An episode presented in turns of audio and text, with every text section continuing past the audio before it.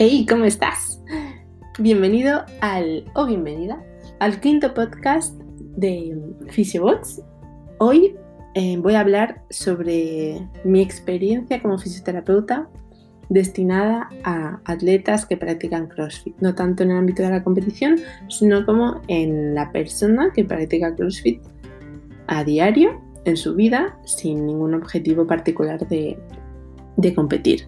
Cuento mi experiencia, cuáles son las lesiones que, más veo y cómo creo que tenemos que abordar al paciente los fisioterapeutas para, tener, para llevar a cabo una rehabilitación efectiva y completa.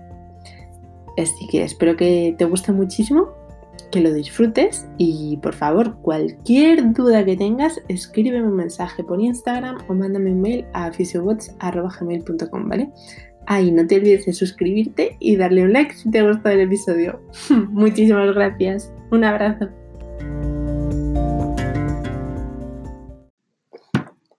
Bueno, pues empezamos.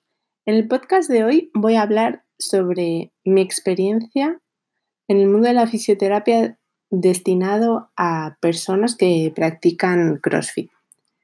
No precisamente como deporte competitivo, sino como actividad física del día a día. Eso son, creo además que el 99% de las personas que practicamos CrossFit estamos dentro de esta categoría, así que creo que es la que más puede aportar a todo el mundo. Bueno, antes de todo, me gustaría contar un poco mi experiencia como fisioterapeuta. Yo acabé la carrera de fisioterapia en 2010 que acabé la, diplomatura en la Complutense. Al, día eh, al año siguiente hice la adaptación al grado de fisioterapia, que fue cuando empezaron a ser los grados, a la vez que hacía un posgrado en, fisioterapia deportiva. Y en este, en este posgrado lo que hacíamos era que veíamos un poco eh, todas las, las, terapias que iban más, enfocada, más enfocadas a la práctica deportiva y hacíamos seminarios un poquito más específicos destinados al, al deporte. Luego, mm, bueno, mi primer trabajo como fisio fue tratando pacientes a domicilio en un estudio de pilates. También estaba unos cuantos días a la semana. Y me fui por la rama mm, de, mm, de la fisioterapia neurológica. Empecé a trabajar en la Asociación de Parkinson de Madrid y empecé un, máster en fisioterapia en pediatría, a la vez que empecé también a trabajar con, niños, con niños con patología neurológica. Entonces, esto ya estamos hablando de 2013. Para 2014 me fui a trabajar a Francia y, y allí empecé en un centro de, fisioterapia para pacientes con patología neurológica y la, fisioterapia la hacíamos a través de, los caballos y lo que utilizamos un poco era como equinoterapia o hipoterapia, depende de la utilización de término.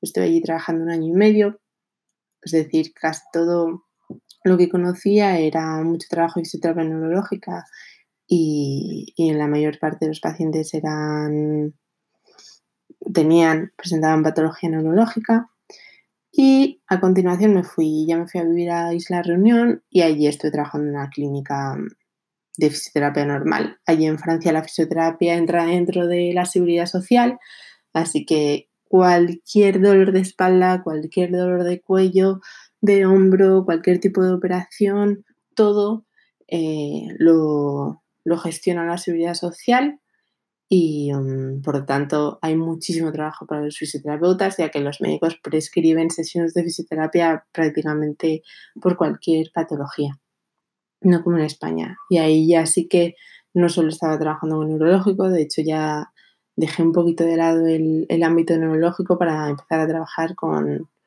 pacientes de, con todo tipo de patologías y de, de, todos de todas las edades y de todo, todo tipo de pacientes, vamos. Fue en ese periodo, cuando estaba trabajando en reunión, que conocí CrossFit, que lo conocí en unas vacaciones de que volví a Madrid.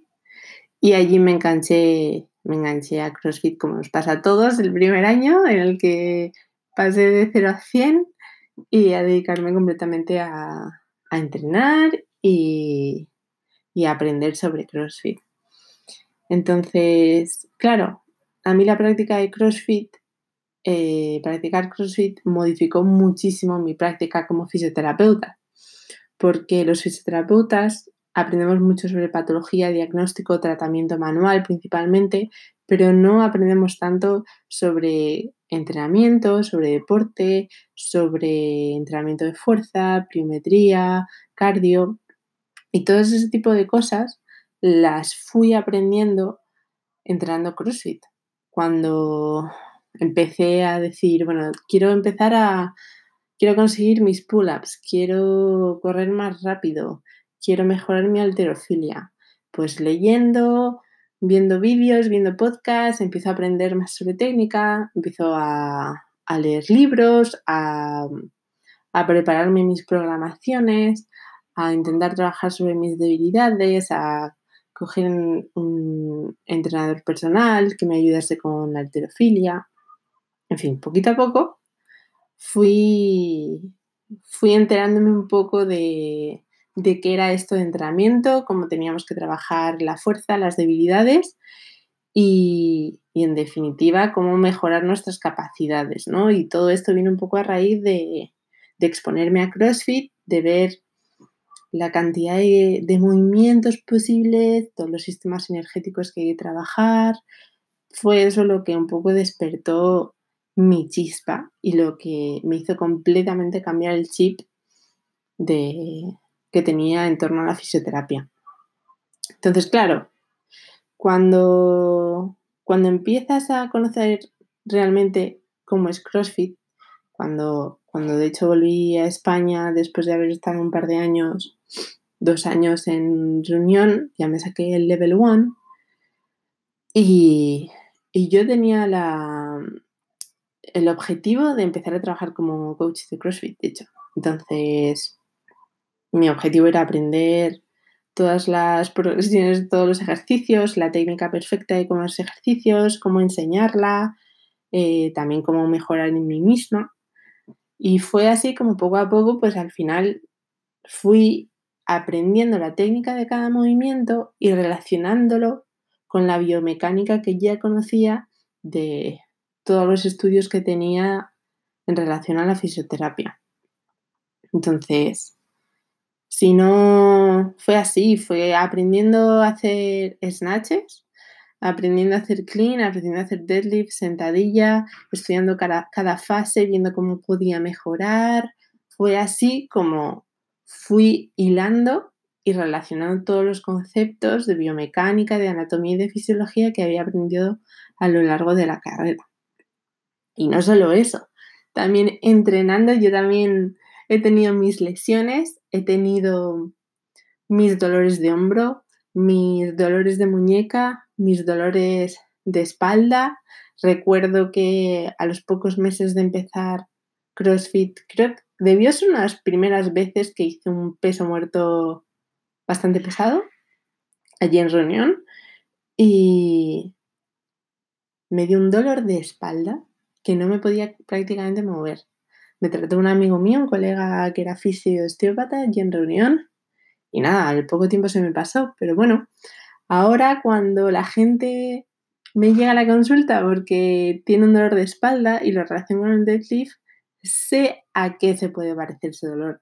He tenido dolor de hombro cuando estaba aprendiendo a hacer snatch y dolor de estas una semana sin poder levantar la mano por encima del hombro por el dolor tan intenso que tenía. He tenido dolor de hombro eh, a raíz de hacer push press y que suene algo raro. He tenido dolor de rodilla, me he hecho, una me he hecho esguinces y he intentado volver a entrenar a los tres días.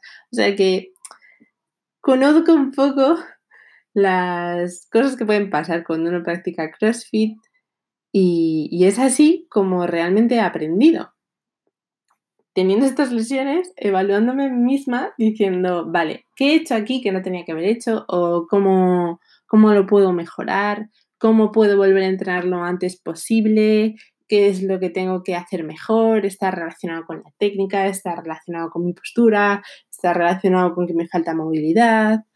Y es así como más he aprendido y como mejor he aprendido. Y claro, esto yo considero que me da una gran ventaja porque cuando la gente viene a la consulta, los pacientes venís, puedo identificarme con esos dolores. Sé lo que son las sensaciones, puedo distinguir entre las sensaciones de molestia, sensación de sobrecarga y sensación de dolor de esto es imposible.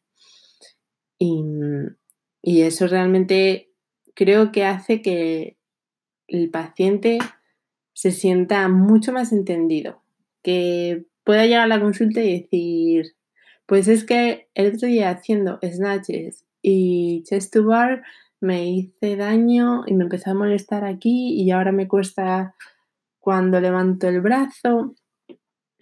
Y sé perfectamente a lo que se refiere. Esa es, yo creo, la, lo mejor de poder relacionar mi práctica profesional con mi práctica deportiva. De hecho, como, he dicho antes, ¿no? Antes, al principio, cuando yo hice mi level 1, tenía la intención de convertirme en entrenadora de CrossFit. Sin embargo, hice, unas prácticas en C1 y me di cuenta de lo que conlleva ser un buen coach, que no es solamente saber de las progresiones, no es solamente ir a una clase, sino es estar los 60 minutos que dura la clase, el 100% con cada persona. Tengas energía, no tengas energía, te hayas despertado bien ese día, estés cansado, no, tienes que estar al 100% en una clase y tienes que dar lo mejor de ti en esos 60 minutos. Y eso no es fácil. Y me di cuenta de que si quería, de que para mí iba a ser muy complicado unir eso con la fisioterapia, porque no iba a poder darlo todo de mí todo el día. Así que decidí, elegí, hablé con Aún y le dije, creo que me voy a centrar en la fisio. Y así es. Y bueno, en relación a un poco a lo que yo veo cada día, porque hay ciertos patrones que se repiten en, en relación a las lesiones, el mayor porcentaje de problemas que ves en hombro, a, continuación dolores lumbares o dolores de cadera y luego hay un pequeño porcentaje de tobillo, muñeca, codo, rodilla, muy pequeño, pero los dos grandes grupos son hombro y lumbar o cadera. ¿Por qué? Bueno, al final esto es, son, son solamente exposiciones mías en base a mi experiencia. No he hecho ningún estudio epidemiológico ni ningún, no tengo evidencia científica para hablar de esto con total certeza. ¿Por qué creo yo que, que la mayoría de los pacientes vienen a la sesión para tratar problemas de hombro? Creo que mm, los movimientos por encima de la cabeza no son, no son algo que se pueda hacer fácilmente. Creo que implica una movilidad perfecta y haber desarrollado una fuerza y una estabilidad de hombro y de brazo muy buena para poder realizar eh, tantos ejercicios por encima de la cabeza hay muchísimo volumen de entrenamiento en ese plano, en el plano de por encima de la cabeza. Y al final, prácticamente todos los días, o si no es todos los días, pero muy a menudo, se hace trabajo, se hace ese tipo de trabajo, bien sea de tirón, de empuje, pero se hace mucho trabajo por encima de la cabeza. Y no se hace demasiado, no se hace tanto hincapié en, en los requisitos que esa persona tiene que tener para poder hacer estos ejercicios. Yo creo que, mm, que no es culpa de. que no es culpa de. ¿De quién puede ser culpa? Creo que es muy difícil. Porque, a ver, a ver, que me explique correctamente. Al final, las habilidades se, se ganan poco a poco. Y si yo nunca. Mm, me pongo a hacer trabajo por encima de la cabeza, tampoco voy a desarrollar nunca la movilidad ni la fuerza para hacerlo, ¿no? Entonces, estoy a favor de que lleguemos un poco a esa línea en el que me estoy exponiendo a un esfuerzo que me está costando mucho y del que y que sale de mi zona de confort. Sin embargo, cuando eso se hace muy a menudo, eh, estamos un poco perdiendo la, línea de hasta dónde podemos llegar. Y creo que para, para mantener unos hombros sanos con, la cantidad de trabajo que, se puede realizar en algunas programaciones por encima de la cabeza, es importante hacer un trabajo accesorio de hombro, de movilidad y trabajo accesorio de fortalecimiento y de estabilidad. A continuación, em, el problema lumbar que veo normalmente suelen, suelen estar relacionados con falta, con una pérdida de, la neutralidad de la columna en hacer, al hacer distintos ejercicios, por, bien por fatiga de la musculatura abdominal o bien por mala técnica o bien por, porque no se ha prestado atención o bien porque no hay la movilidad suficiente para hacerlo y al final la columna lumbar, acaba sufriendo mucho. Yo tengo la, la sensación o, o creo, la convicción de que para llegar a solucionar estos problemas es imprescindible educar a nuestros pacientes sobre el porqué de estas lesiones. De nada sirve que la persona llegue al fisioterapeuta, le, hagamos las mejores terapias de terapia manual, de EPI, de lo que sea, si luego la persona vuelve a entrenar y vuelve a repetir los mismos fallos que han causado esa lesión en primer lugar. Por lo tanto, si un fisioterapeuta le trata, pero luego no le dice, esto te ha pasado por esto, esto y esto, y tienes que hacer este trabajo de técnica, tienes que hacer este trabajo de movilidad o tienes que ocuparte más de fortalecer esto para que no te vuelva a pasar, la persona se va a seguir lesionando. Y eso a lo mejor le viene muy bien al bolsillo del, del fisioterapeuta, pero realmente no sirve absolutamente de nada. Y es ahí donde está el verdadero kit de la cuestión. Es ahí donde está mm, la verdadera clave para que una rehabilitación sea efectiva. Por supuesto que el tratamiento manual es muy importante y lo que haga el fisioterapeuta es crucial porque, en fin, hay de todo. Pero si luego no se le dan pautas, da igual lo que uno haga, ¿vale?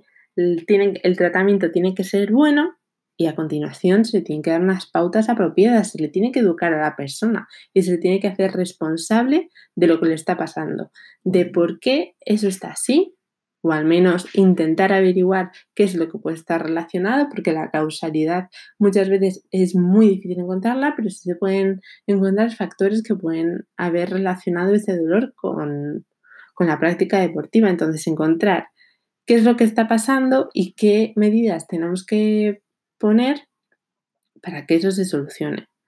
Imaginemos una persona que llega con un problema de, con un dolor de rodilla, vemos en, en, la ecografía, en todo, que todo está bien, sin embargo esta persona tiene este problema de rodilla. Tratamos la cadera, el pie, la rodilla, lo que haga falta, pero resulta que ese dolor viene de que en la sentadilla las rodillas se van hacia adentro, de que no está separando suficiente los pies cuando hace la sentadilla y por lo tanto al bajar las rodillas se van hacia adentro y se le curva mm, las lumbares. Es decir, tenemos que encontrar el por qué, porque si cuando salga de la consulta esa persona sigue haciendo la sentadilla de esta manera, va a volver a la consulta tarde o temprano, porque le va a volver el dolor. Entonces, creo que mm, si un fisioterapeuta trabaja con gente que practica CrossFit, para empezar, tiene que practicar CrossFit para que sepa de qué va, cómo se hacen los movimientos y luego intentar entender la técnica y la biomecánica de cada uno, porque están, van a estar relacionados con, los dolores y las, y las lesiones de las personas a las que tratamos. En fin, esto ha sido todo por hoy. Espero que, os haya gustado mucho, que hayáis aprendido, que para los fisioterapeutas que me estáis escuchando, que os haya abierto un poquito ahí la, la, mente en relación a nuevas ideas, a cosas que podéis hacer para ayudar mejor a vuestros pacientes, a todos los practicantes de CrossFit, que sepáis que vuestra salud está en vuestras manos, que vuestro, oficio era todo lo que pueda hacer por vosotros.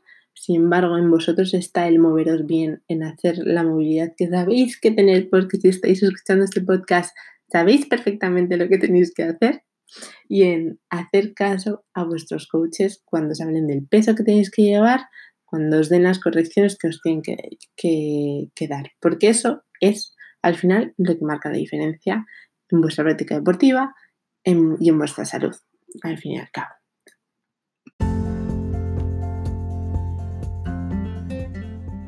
Bueno, eso ha sido todo por hoy. Espero que te haya gustado mucho, que te haya aportado muchos conocimientos e ideas nuevas.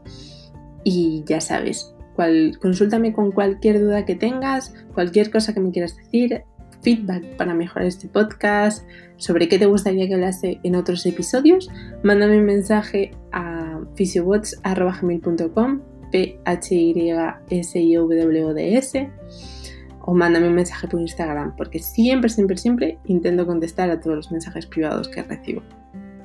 Y estaré encantada de contestarte. Así que nada, un beso muy grande y que tengas un día espectacular. Hasta pronto.